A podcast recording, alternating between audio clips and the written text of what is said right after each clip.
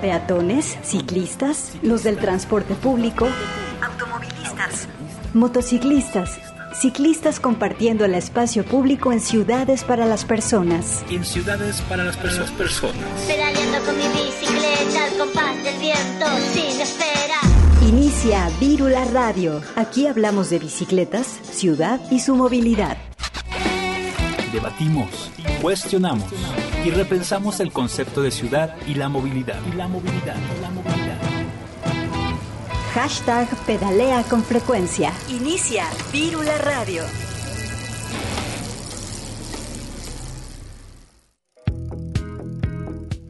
Hola, ¿qué tal? Bienvenidas y bienvenidos a Vírula Radio, el programa de Radio Universidad de Guadalajara, donde hablamos de bicicletas, impulsamos la movilidad y compartimos la ciudad. Hoy estamos en vivo y al aire por la frecuencia de Radio UDG, el 104.3 de FM, y es momento de repensar las ciudades que habitamos y cómo nos movemos. En la emisión de hoy vamos a enlazar en entrevista con Gonzalo Peón, quien es director del ITDP México y nos va a platicar del lanzamiento de resultados de la iniciativa Ideamos. Escucharemos también la propuesta de tres empresas que generaron una alternativa de movilidad ante la pandemia y que son parte del proyecto Ideamos. Hoy pedaleamos con frecuencia en el 104.3 de FM, así que quédate con nosotros. Gracias por sintonizar Virula Radio y para iniciar, escuchemos esto.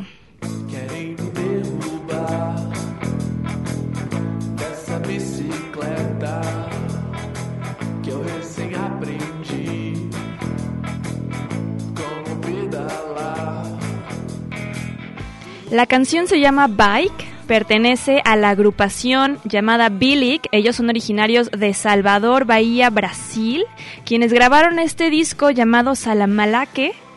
Exactamente, en los estudios Caverna de Som y el track número uno del disco se llama Bike.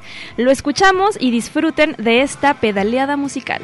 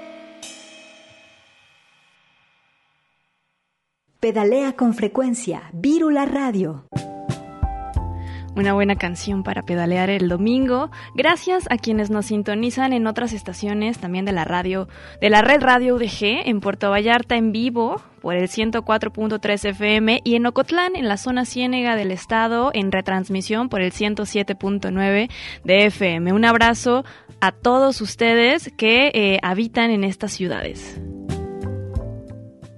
Saludos también a Viciactiva Radio y sus radioescuchas en Medellín, Colombia, quienes retransmiten este programa. Yo soy Grecia Hernández, en Twitter me encuentran como Soy Pastora, doble al final. Pueden contactarme también eh, a las redes sociales de Virula Radio y la cuenta de la estación de radio UDG. Así nos encuentran eh, en Facebook y, y, en Twitter, Virula Radio. En el control operativo y producción, mi compañero Sebastián Cecillón. También estamos transmitiendo para todo el mundo vía internet en nuestro sitio radio.udg.mx. Sintonízanos de manera virtual.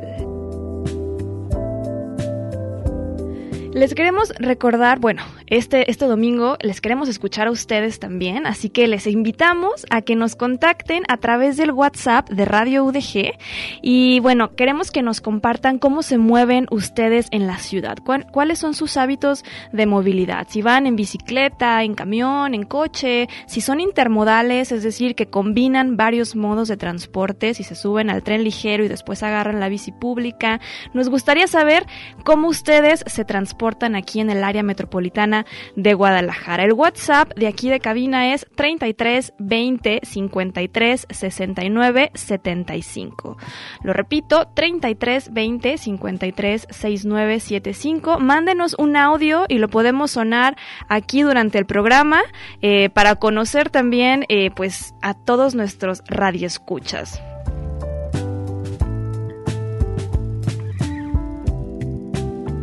También si lo, lo hacen llegar durante la semana o en otro horario, aquí lo guardamos y lo sonamos la próxima semana, pero pues vamos a compartir todo lo que nos estén enviando. Tenemos algunas noticias que compartir con ustedes. Seguramente lo leyeron en redes sociales eh, en los días pasados. Eh, la lamentable noticia precisamente de que murió Alexa Ordóñez. Ella era miembro del equipo de ciclismo de la UNAM. Ella estaba precisamente pedaleando, entrenando con su papá. Tenía 20 años y bueno, desafortunadamente y lamentablemente fue atropellada, fue víctima de un siniestro vial. Eh, y bueno, su papá tenía 47 años. Entonces, esto es un recordatorio de que las ciudades, las carreteras, las calles siguen siendo lugares peligrosos para otros modos de transporte. Que esto sea, eh, pues, más bien como algo para potencializar y seguir dándole seguimiento a esta ley de seguridad vial, para estar más protegidos, protegidas, que no se sigan construyendo calles hostiles para los demás modos de transporte que son eh, más vulnerables.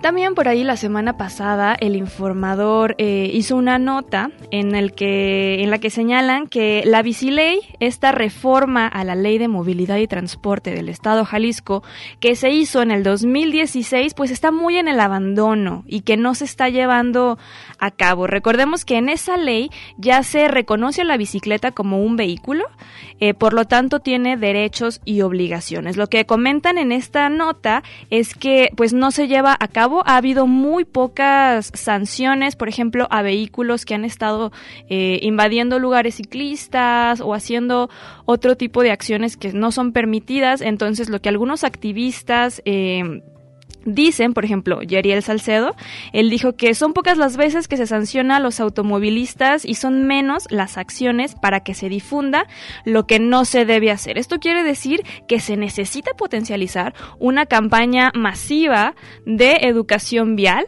tanto para automovilistas como para ciclistas, porque también es muy sonado esto de que no, los ciclistas piden respeto, pero no lo dan, así que esto es general, en realidad, si no se hace muchas veces es una por desconocimiento o dos porque las calles son lugares inseguros. Porque un ciclista se sube a la banqueta o circula en sentido contrario porque se siente inseguro. Entonces hay que generar espacios para que todos y todas podamos disfrutar de nuestros trayectos.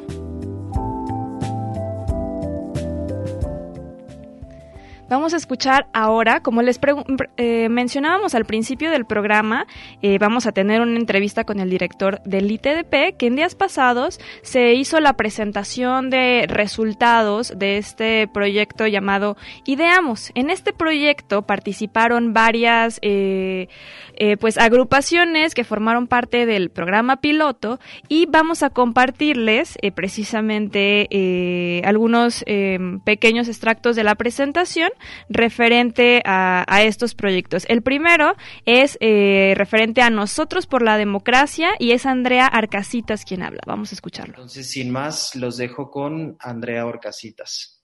Yo les voy a platicar un poco de qué fue Rodando Ayuda. Rodando Ayuda fue el primer piloto concluido por Ideamos. Su objetivo principal fue entregar apoyos económicos, a, más bien apoyos alimentarios a poblaciones con vulnerabilidad económica causada por el COVID-19. Ah, hubo varios beneficios de esta iniciativa. Los primeros fueron los sociales, que fue garantizar el acceso a la alimentación a familias de grupos en situación de vulnerabilidad económica y brindar así también apoyo a personas repartidoras. También tuvo ciertos beneficios ambientales, como es el hecho de reducir las emisiones de gases de efecto invernadero que son emitidos por envíos realizados en modos contaminantes.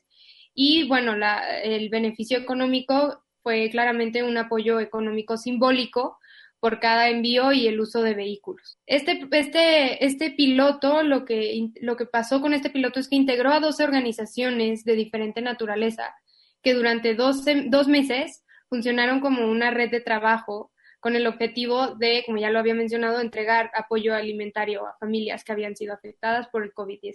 ¿Cómo funciona? Funciona muy fácil, son cuatro pasos. Eh, lo primero eran las donaciones, la recaudación monetaria de las donaciones en, especie, que después se limpiaban y se empacaban en el centro de acopio que teníamos aquí en la Ciudad de México. Después se enrutaban, es decir, se programaban rutas de entrega en diferentes zonas. Entregamos en Tlalpan, en Ecatepec, en Xochimilco y en otras alcaldías de la Ciudad de México que tuvieron mayor impacto eh, cuando empezó la pandemia. Después transportábamos estas despensas, estas canastas básicas, a través del uso de bicicleta y otros vehículos que no generaban tantas emisiones.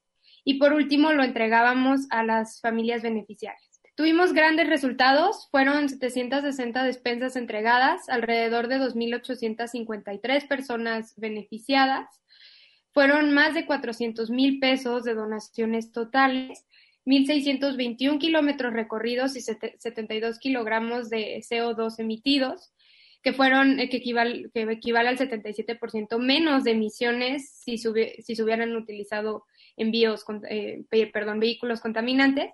También dimos 31 capacitaciones teóricas y tres capacitaciones presenciales impartidas, obviamente, con un protocolo de seguridad de higiene fueron 29 personas repartidoras que apoyaron a la red, pero también recibieron un, pago simbólico.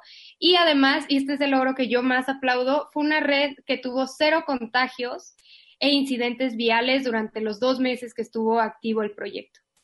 Y por último, bueno, aquí pueden ver el mapa, es la Ciudad de México y más hacia el norte está Ecatepec. Fueron zonas sumamente afectadas, zonas muy marginadas, donde entregamos más que nada las, las los apoyos. Y bueno, las lecciones aprendidas, cabe destacar que lo más importante es que es un modelo replicable para futuras emergencias. Esto quiere decir que podemos activar la red en cualquier momento y por cualquier razón. También que fue posible cooperar entre diferentes sectores, como fue la sociedad civil, empresas, colectivos, bicimensajeros e incluso personas individuales que decidieron unirse a la iniciativa y además que es posible migrar a un esquema de envíos sostenibles. Parece imposible, parecía imposible para nosotras, pero al final del día se logró. Muchas gracias. Pedalea con frecuencia en nuestras, redes. Arroba Virula Radio en, Facebook, Twitter e Instagram.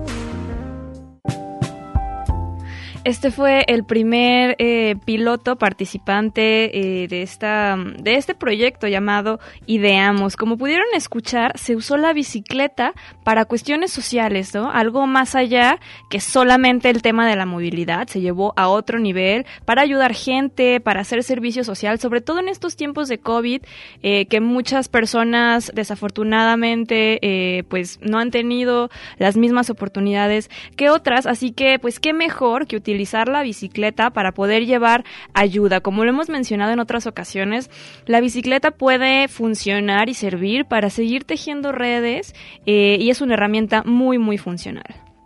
Vamos ahora a escuchar eh, la segunda participación, también que, sonó en esta presentación. Vamos a escuchar a Cristina Palacios, ella es la cofundadora de Yeti. Ahora pasamos contigo, Cristina, eh, para el proyecto de movilidad con salud de Toluca.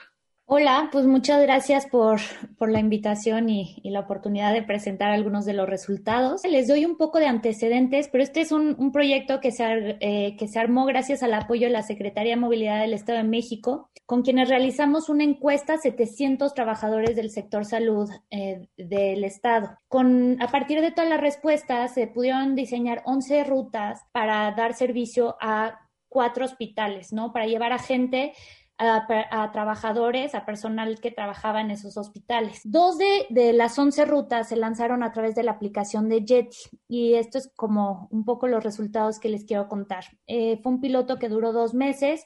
Originalmente estaba planeado para ser de un mes, pero debido a que se fue teniendo buenos resultados, decidimos alargarlo un poco más. Un poco los beneficios que veíamos de poder hacer una, un, un, lanzar una ruta con la app de Jetty fue que no solo queríamos dar un transporte seguro donde se sintieran cómodos, donde no estuvieran, eh, ya, no se sintieran amenazados los usuarios del transporte público, nosotros queríamos crear las condiciones necesarias para que el, este personal de salud se pudiera sentir súper cómodo. Entonces, a través de la aplicación de Jetty, ellos podían acceder a información sobre los servicios, eh, dónde eran las paradas, quiénes eran sus conductores, el vehículo, etcétera monitorear en tiempo real eh, la ubicación de los vehículos y también poder dar retroalimentación sobre los conductores y la experiencia general del viaje. Adicionalmente, un servicio que, que gustó mucho y ahorita les platicaré más de los resultados fue el tener soporte antes, durante y después del viaje era algo indispensable para los usuarios y finalmente usar,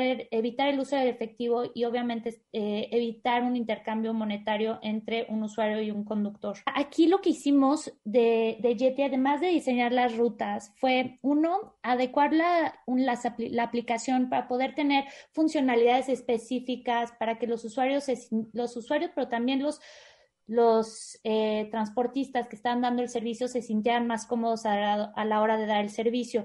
Algunas funcionalidades sobre eh, pues, medidas que se están tomando de sanitización, etcétera, y que el usuario supiera que cada una de sus, que, que iba a haber sana distancia en el vehículo y que iba a ser un vehículo sanitizado. Realizamos la comunicación a través de, lo, de las redes de, comunicación de todos los diferentes hospitales con los traba que trabajamos. Eh, tres, eh, capacitamos al personal, eh, a los conductores de los, de los vehículos para dar mucho apoyo y pues, sobre todo poder tener pues saber cómo dar un servicio de calidad. Hay que o sea, hacer notar sobre todo que estos son servicios de transporte público, ¿no? Entonces, ¿cómo, cómo dar un servicio con la excelencia que pues en Jetty queríamos dar eh, con horarios definidos para poder darle a los trabajadores el transporte que se, que se merecen. Estuvimos también constantemente analizando la demanda para poder hacer cambios y pudiendo medir los resultados y comunicándole a los transportistas para que supieran cómo iba todo este servicio. Estos son algunos de los, o sea, de todo hay muchísimo detalle y nos encantará que quien le interese saber más de cómo fueron los resultados. Nos encanta medir todo esto y nos encanta estar viendo y experimentando y viendo qué pasa. Pero fue el, pro, el, pro, el programa se lanzó con dos empresas. Estos fueron los resultados de Estrella del Noreste, donde, como podrán ver, tenía una tendencia siempre de ir subiendo más y más y más eh, cada semana. Durante ese tiempo buscaron la forma de poder, eh, era un servicio subsidiado a 12 pesos, decidieron incrementar la tarifa a 20 pesos y pues aún con un incremento de tarifa logramos mantener la demanda de los servicios de los trabajadores. Es importante que esta, este servicio les permitía tener un servicio mucho más directo que le permitía evitar trasbordos a los usuarios.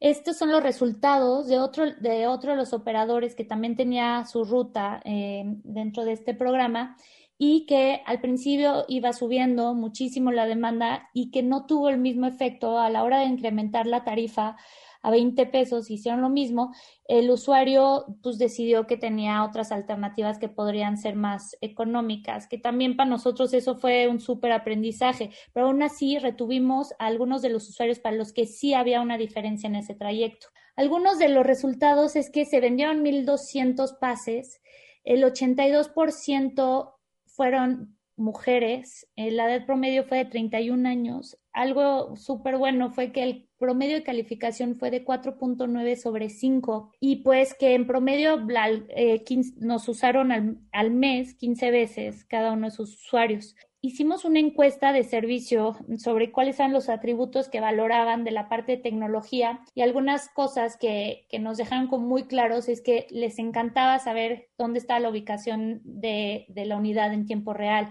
también conocer los, los horarios, conocer la información del autobús y el tema de seguridad, el sentirse que estaban siendo pues acompañados a lo largo del camino. Algo bien, bien impresionante es que, bueno, si nos metemos al detalle los números, podrán ver que, ah, que, mucho de nuestro uso se empezó a dar sobre todo en las noches, porque justamente nuestro servicio le, le, permitía a los usuarios tener esa certeza de que iban a viajar seguros en la noche. Algunas de las conclusiones o aprendizajes eh, más importantes que tuvimos de todo el piloto es que uno, los usuarios de transporte público pueden adaptarse al uso de la tecnología. Dos, quieren certeza sobre su viaje. Valoran también la posibilidad de poder planificar sus trayectos, saber a qué hora van a poder salir, saber a qué horas van a llegar.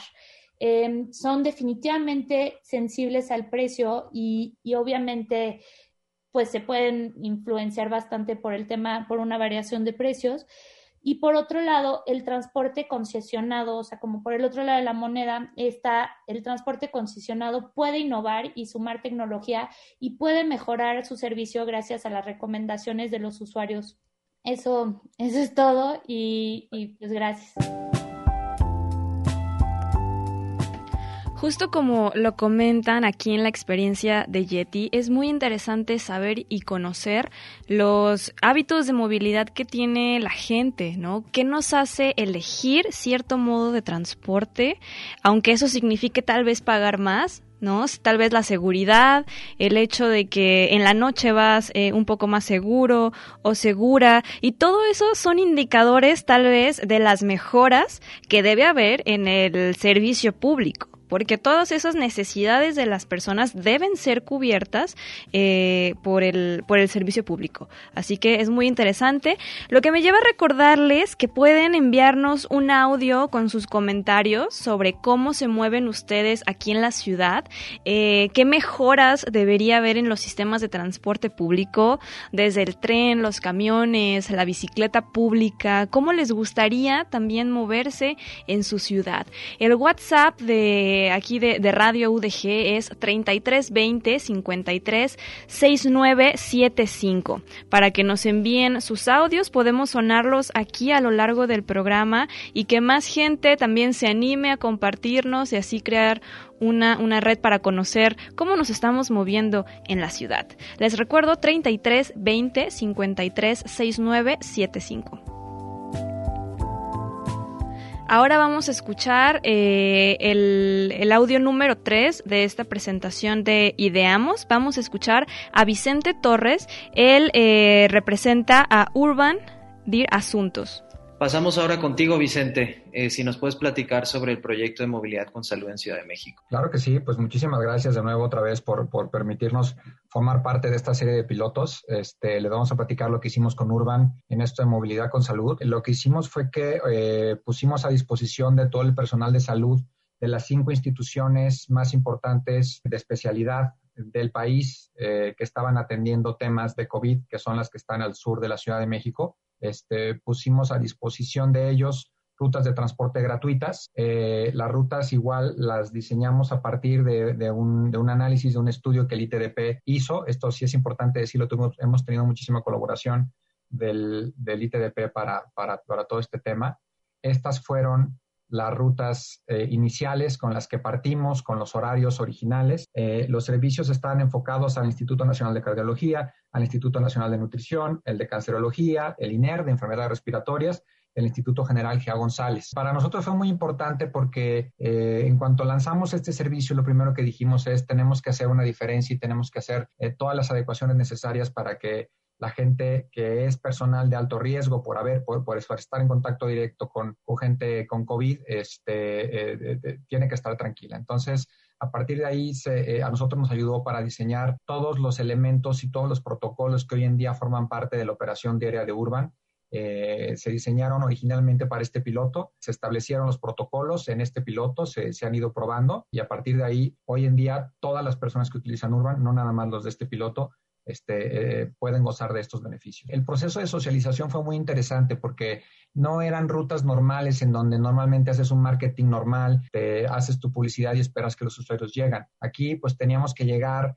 a un grupo eh, muy, muy, muy específico que tienen canales pues cerrados de comunicación entre ellos, que no estaban eh, atentos a lo que pasaba afuera, estaban realmente atendiendo a la emergencia. Entonces nos tocó ir a los hospitales, nos tocó formar grupos de WhatsApp, eh, estar en contacto con la gente de recursos humanos de los, de los diferentes instituciones y entablar una línea de comunicación muy clara, este, muy abierta, muy transparente con, con, todos los usuarios, lo cual nos permitió también ir, ir, ajustando la, operación, ir ajustando la oferta conforme a la demanda, ¿no? Nosotros operamos eh, ocho semanas el, piloto precisamente. Aquí un poquito de la, de la numeralia también. Logramos mover más de 400 personas, todos ellos eh, médicos, enfermeras, eh, técnicos, en fin, personal de la salud como pueden ver, este, de las cuatro rutas, la más utilizada fue la de Culhuacán, porque Culhuacán coincidía con,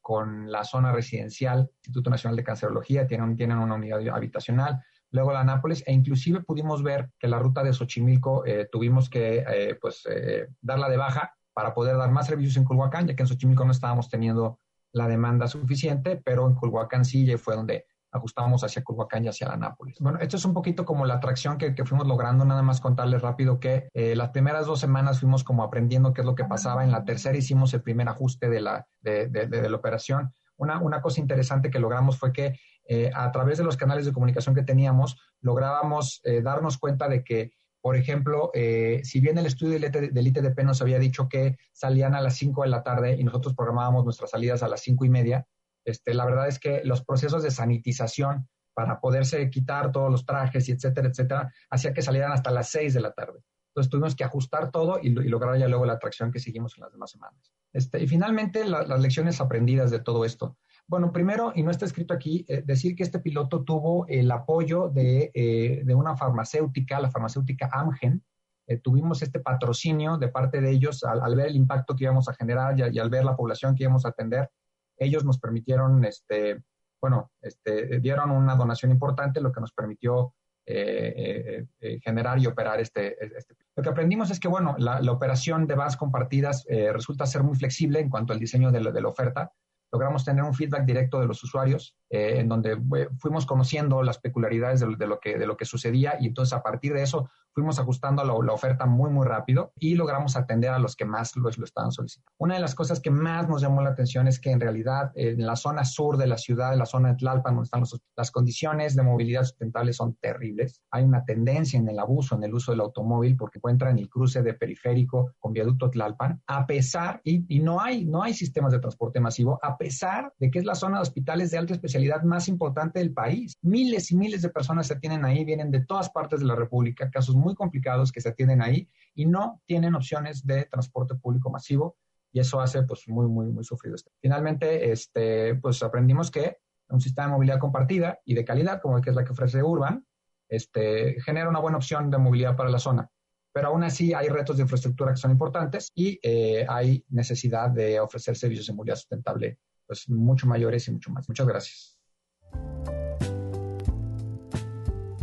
Escuchamos al director de Asuntos Públicos de Urban, Vicente Torres, y como pudimos eh, darnos cuenta, es muy necesario tener estas redes de transporte que sean eficientes, que conecten y por supuesto que brinden em, seguridad, sobre todo en este tema que es al, sector público. En estos tiempos hubo mucha violencia hacia ellos. Es también por eso que eh, pues empezaron a crear ese tipo de, redes de transporte. no lo tenemos muy lejos. Aquí en nuestra ciudad también se hizo algo eh, pues más o menos igual en donde desde la iniciativa eh, pues del gobierno estatal se empezaron a crear rutas para que los, em, los empleados, los doctores, doctoras, enfermeros enfermeras eh, tuvieran una forma segura de transporte porque pues sí hubo varias em, pues atentados, por así decirlo, contra, contra ellos.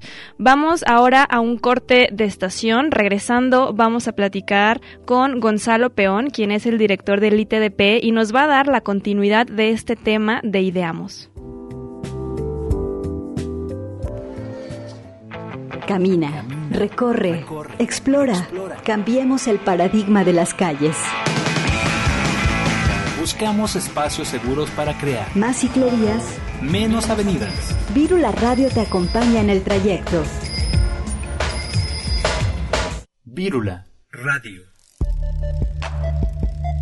Pues el día de hoy estamos platicando con Gonzalo Peón. Él es el director del ITDP de México y nos va a estar platicando sobre Ideamos, que la semana pasada, precisamente el jueves, fue la presentación de esta plataforma. Y bueno, primero Gonzalo, qué gusto de saludarte y tenerte aquí eh, con nosotros este día. ¿Cómo estás? Hola Grecia, pues súper contento de estar eh, contigo y con Vírula Radio. Bien, pues como lo mencionaba, eh, queremos que el día de hoy nos platiques sobre Ideamos. Cuéntanos, ¿qué es Ideamos? Ideamos es un eh, programa que lanzamos en el ITDP con apoyo del BID y del BID Lab, que es el área de innovación de- del Banco Interamericano de Desarrollo.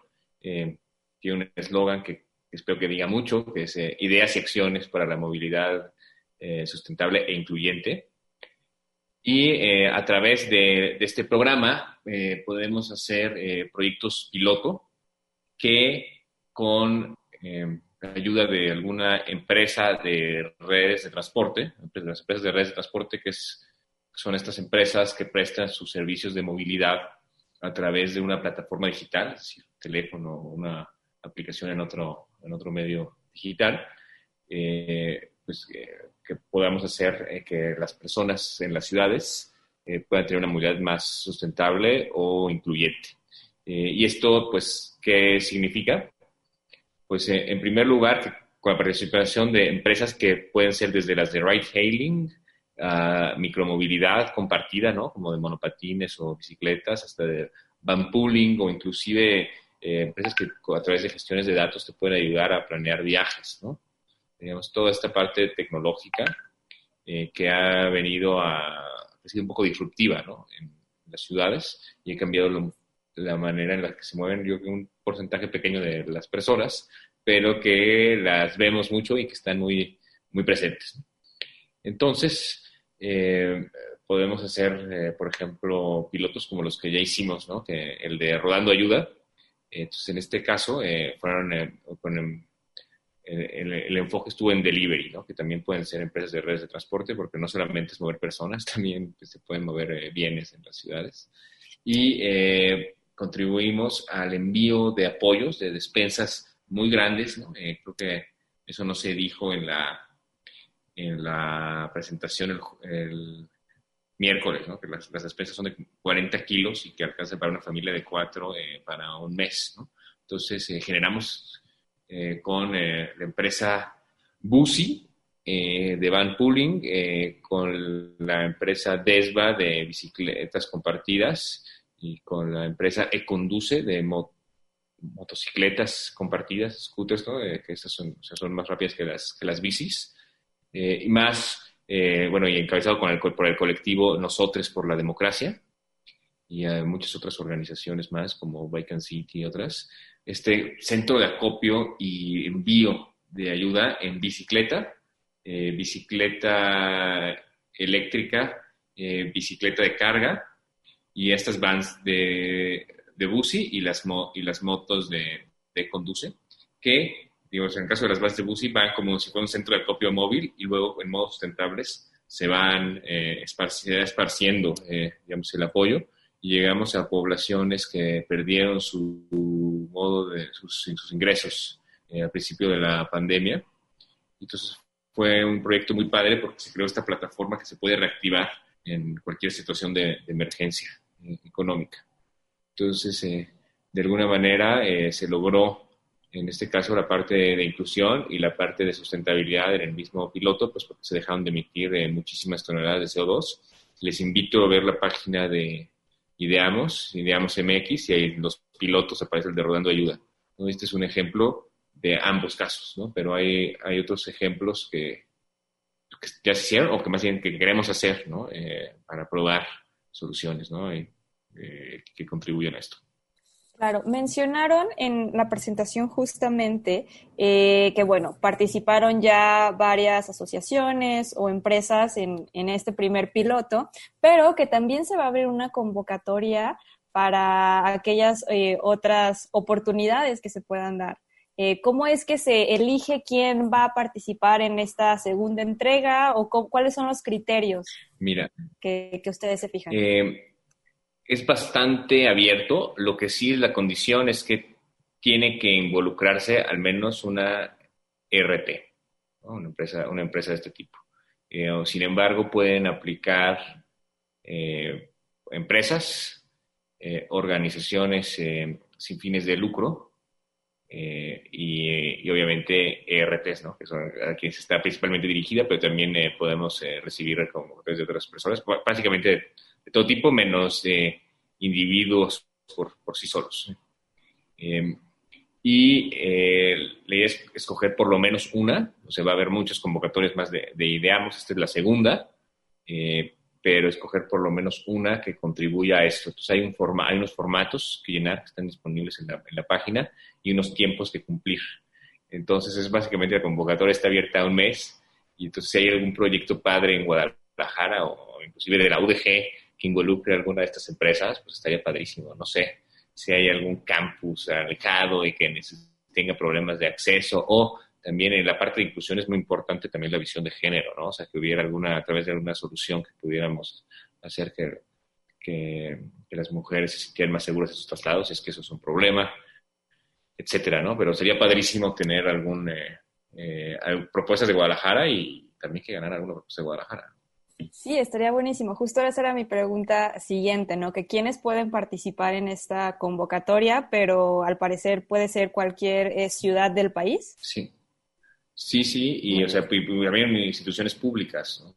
O sea, instituciones públicas, instituciones privadas, organizaciones de la sociedad civil, y en las instituciones privadas eh, pues puede ser una empresa que no necesariamente sea una RT, pero se alíe con una RT para sacar una, una propuesta. Claro, tú como representante del ITDP, ¿Cuáles son tus, eh, tus conclusiones? Eh, ¿Cuál es tu perspectiva de esto que sucedió, que acaban de presentar y que pues va a continuar, ¿no? ¿Qué es lo que, lo que más te ha gustado y lo que más te gusta de esta iniciativa? Mira, me encanta que estamos cumpliendo 10 meses y ya hicimos eh, cuatro proyectos y tenemos otros cuatro en curso. entonces, pensamos en una estrategia de trabajo que que se conoce como Lean, que sí en muchas startups y organizaciones de ese tipo, que es vas, agarras, sales al mercado, pruebas, mejoras y otra vez, ¿no? Hemos visto que muchísimas eh, como incubadoras o cosas así que quieren promover la innovación, eh, luego tienen en su forma de actuar unas cosas súper lentas que sacan una convocatoria de dos meses, eligen, le dan 10 asesorías a los que están participando y, vas, y, la cosa nunca se ve en la calle, ¿no? Entonces, en nuestro caso ya vimos varias cosas en la calle y vamos a ver más cosas eh, así. Entonces, eh, me, gustó que, diseñáramos así el proyecto. Claro, ¿cómo lo documentan o cómo es que ustedes dan a conocer los resultados de, todo esto? Eh, eso es una súper buena pregunta, ¿no? Porque obviamente cualquier piloto eh, pierde el sentido si no se documenta bien, si no se evalúa, ¿no? Porque entonces no se aprende y ya no, ya no puedes eh, tomar los aprendizajes que quieres que te lleven a escalarlo o replicar. Entonces, digamos, por ejemplo, con las CRT se generan unos convenios de transferencia de información eh, que nos permiten utilizar algunos de los datos que generan las propias CRTs para los indicadores que se, que, se, quieren tomar en cuenta. Entonces, en los pilotos se definen los indicadores en el principio y luego se, se monitorean y al final se hace un reporte. Em, eh, el reporte de, de Rodando Ayuda es el primer reporte que hacemos eh, así como tratando de ser más bonito, con, con, mapas interactivos y cosas de ese tipo. O sea, no, no queremos que sean los reportes tradicionales. No sé si siempre vamos a poder hacer eso, porque evidentemente eso requiere de más tiempo, pero es algo que, es fundamental desde, el principio de nuestro proyecto. Y, además existe uno de los componentes del proyecto, es una plataforma de datos. Entonces, eh, que tiene dos eh, líneas de trabajo. Por un lado, eh, nos permite hacer el monitoreo y el seguimiento de, los proyectos piloto. Y bueno, esta plataforma está apenas siendo, está conceptualizada ya están los, digamos, los servidores en Amazon empezando a estar contratados, se está empezando a diseñar, eh, pero necesitamos tener pues, las APIs con las, R, con las RTs pues, para poder eh, recibir su información y utilizarla de, la manera más adecuada.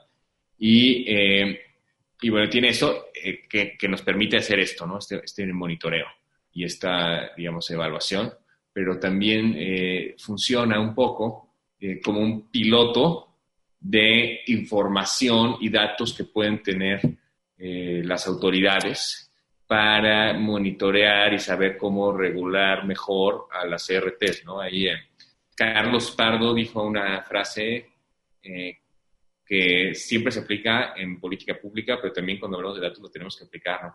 ¿Para qué? ¿No? los datos, ¿para qué? O sea, tienes que saber realmente qué es lo que necesitas para solamente pedir eso, ¿no? Si te arriesgas y pides un mar de información, va a ser difícil tal vez que eso le funcione a, a la propia autoridad para el monitoreo o puedes violar eh, reglas de protección de datos personales, ¿no? Lo cual pues, puede ser muy grave y, también la, o se puede meter en problemas el gobierno o las propias empresas de redes de transporte, ¿no? Entonces, eh, la idea es que esta plataforma nos empiece a generar este tipo de aprendizajes y la programación al final de los tres años que dura el proyecto la podamos liberar eh, con una licencia de Creative Commons para, para que si hay algún gobierno que necesite algo así, pues lo pueda, lo pueda replicar. Claro. El ITDP, ¿cómo, eh, ¿cómo es que sale beneficiado con este ejercicio eh, que están haciendo? Eh, ¿O cuál, es el cuál fue el objetivo primordial de ustedes de, pues de empezar a impulsar esta iniciativa? Pues, en, en, el ITDP, nuestro objetivo es que las personas en las ciudades nos movamos de manera más sustentable y equitativa. Es decir, que no comprometamos con nuestro movimiento en distintos modos de transporte, eh, cómo se mueven otras personas, cómo se moverán eh, futuras generaciones. ¿no? y entonces, pues más o menos esa es la visión de Ideamos. Eh, entonces, pues está perfectamente alineado con la visión que, tenemos y nos, entonces en ese sentido, pues nos alcanza, nos ayuda a promover y nuestra visión y alcanzar nuestros objetivos. Claro. Gonzalo, platícanos eh, un poco cuál es el papel de precisamente las empresas de redes de transporte, eh, sostenibilidad e inclusión en nuestras ciudades mexicanas. Mira, es, tiene un papel creciente eh, y bueno, que a veces la curva va ascendiendo y luego cae, ¿no? como vimos con las empresas de monopatines, ¿no? Que pues, se fueron y también algunas de bicicletas compartidas sin anclaje. Entonces, tienen distintos papeles, ¿no? Eh, por ejemplo, en la pandemia, algo que, realmente explotó, que está creciendo mucho, fue el delivery. Entonces, están o acercan a las personas a las oportunidades que dan las ciudades de educación, empleo, eh, salud, recreación, o acercan esas oportunidades a las personas, en su casa o donde la piden, si, estamos hablando del, delivery. Entonces sí tienen una, participación en la movilidad de las ciudades. Entonces, en vez de decir, no, no, no, son el, eh, son el diablo, eh, van a generar más congestión, van a generar más exclusión, eh, cosas que sin duda pueden pasar, que a veces pasan, ¿no? no puedo decir nombres, pero creo que en algunas situaciones ha, ocurrido así. Eh, la idea es probar desde una visión súper pues, positiva eh, distintas cosas en las que, digamos, este, este tipo de empresas pues, pueden tener soluciones que generen beneficios tanto a, eh, las empresas, pues porque tienen que tener una ganancia, como a la sociedad. Muy bien, Gonzalo. Pues para las personas eh, que nos están escuchando, eh, el ITDP es la gran institución de la movilidad aquí en México. En realidad es pues muy eh, reconocida y respetable. Gonzalo, platícanos, creo que muchas personas los pueden ubicar, por ejemplo, por el ranking de ciclociudades por ejemplo, pero platícanos qué más hacen o en qué más están involucrados en este momento. Pues mira, este, este momento tenemos muchos proyectos en, en activo, diría yo que demasiados, ¿no? Pero en un momento de crisis sanitaria y, posiblemente económica o realmente económica, eh, es importante trabajar más, ¿no? no puedes esperar que te vaya bien trabajando igual que, que cuando estás en un momento normal. Entonces, eh, tenemos unos proyectos muy padres en una, cosa que se llama la Alianza Ciudades del Futuro, en la que está liderada por PricewaterhouseCoopers eh, y también participa en Steer, eh, eh, C230 Consultores, WRI y nosotros, y trabajamos en, con muchos proyectos en distintas ciudades, algunos de ellos en, por ejemplo, en Guadalajara tenemos un, proyectos que de parabuses seguros, lineamientos de, lineamientos de parabuses, infraestructura eh, de punto de parada de buses que, va a estar muy padre y que se van a dar ahí algunos anuncios interesantes. Otros puntos de inclusión que también son en Guadalajara.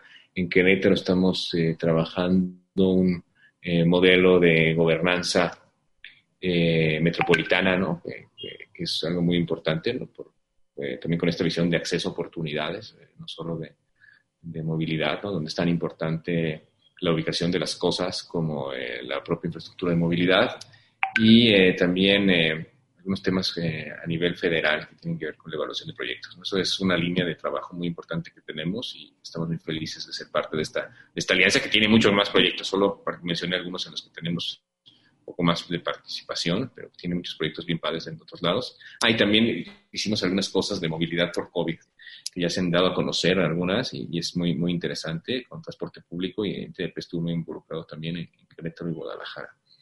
Eh, tenemos eh, proyectos, eh, por ejemplo, vamos a sacar esta guía de regulación de micromovilidad con el BID, que, va a estar muy padre, y también estamos haciendo con, con Waze y Urban una guía o una serie de recomendaciones por COVID en modos colectivos, los grandes autocompartidos a transporte público, estamos haciendo eh,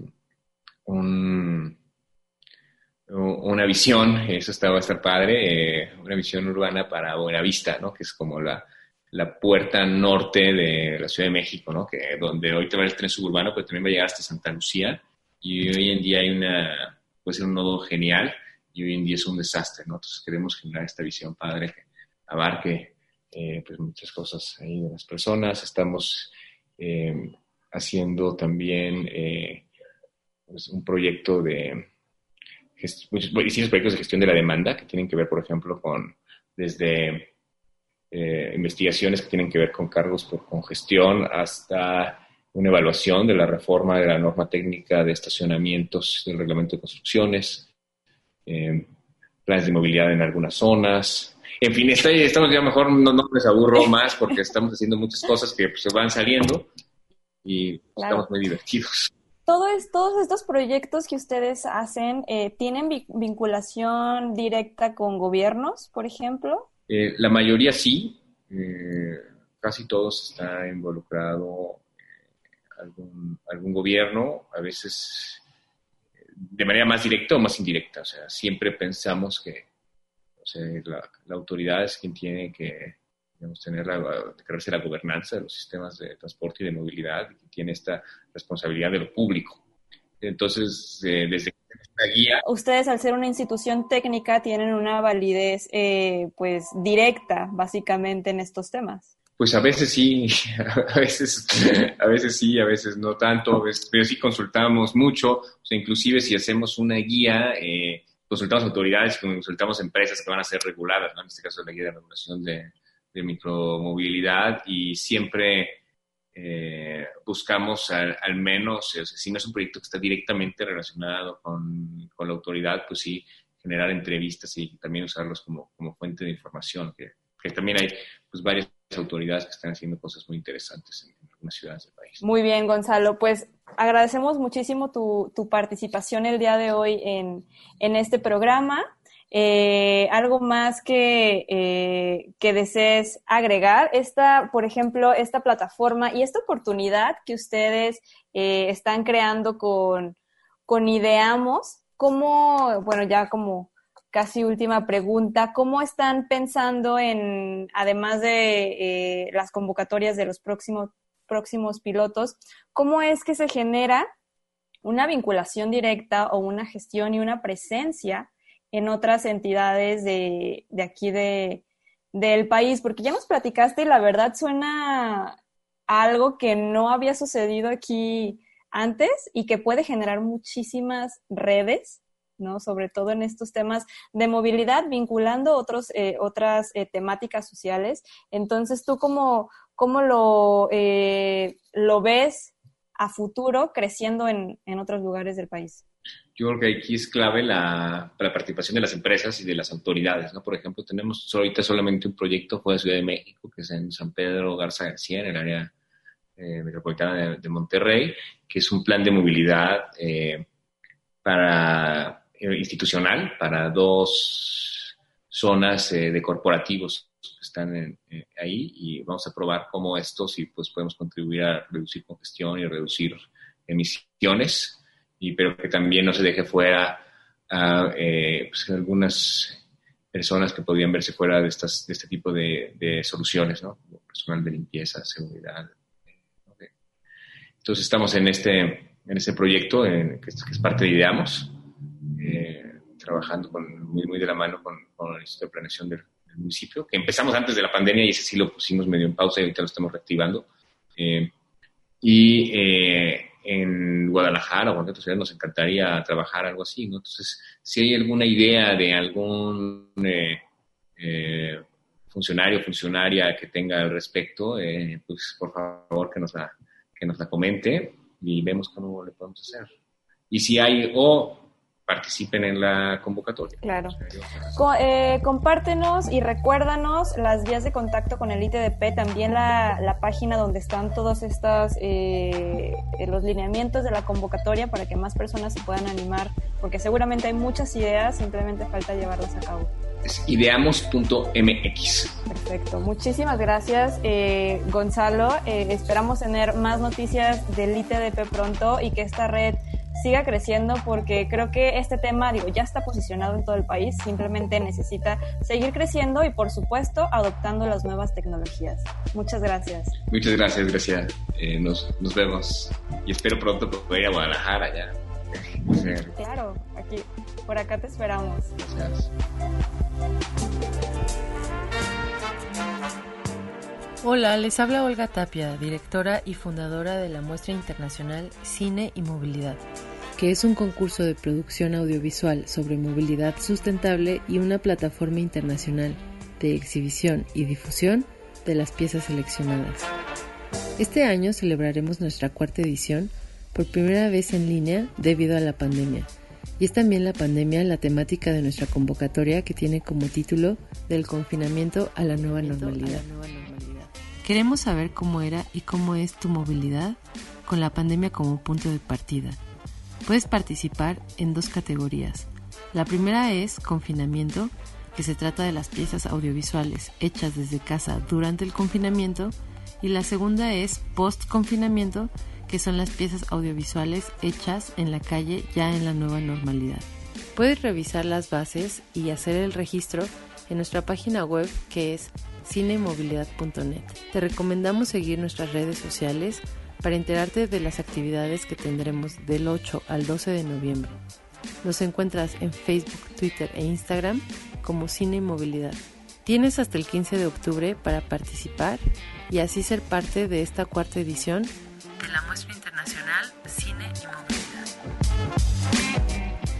Llegamos ya al final de este programa. Te invitamos a descargar nuestro podcast en el sitio podcastudg.com o bien desde tu plataforma preferida, ya sea Google Podcast, Spotify, Deezer, iTunes, etcétera. Ahora sí que no tienes manera de no conectar con nosotros. Eh, te recordamos también volver a pedalear al aire con nosotros. La próxima semana, en el mismo horario y las mismas frecuencias, tendremos más información para compartir con ustedes.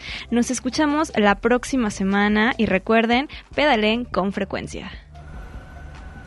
Las ciudades crecen y otras formas de movernos son posibles. Vivamos la movilidad y tomemos los espacios públicos. ¿Tú cómo te mueves y vives la ciudad? Queremos ciudades habitables para todas las personas. Esto fue Virula Radio. Volvemos la próxima semana aquí en Radio Universidad 104.3 FM. Bicicleta, música círculos sonares multicíclicos.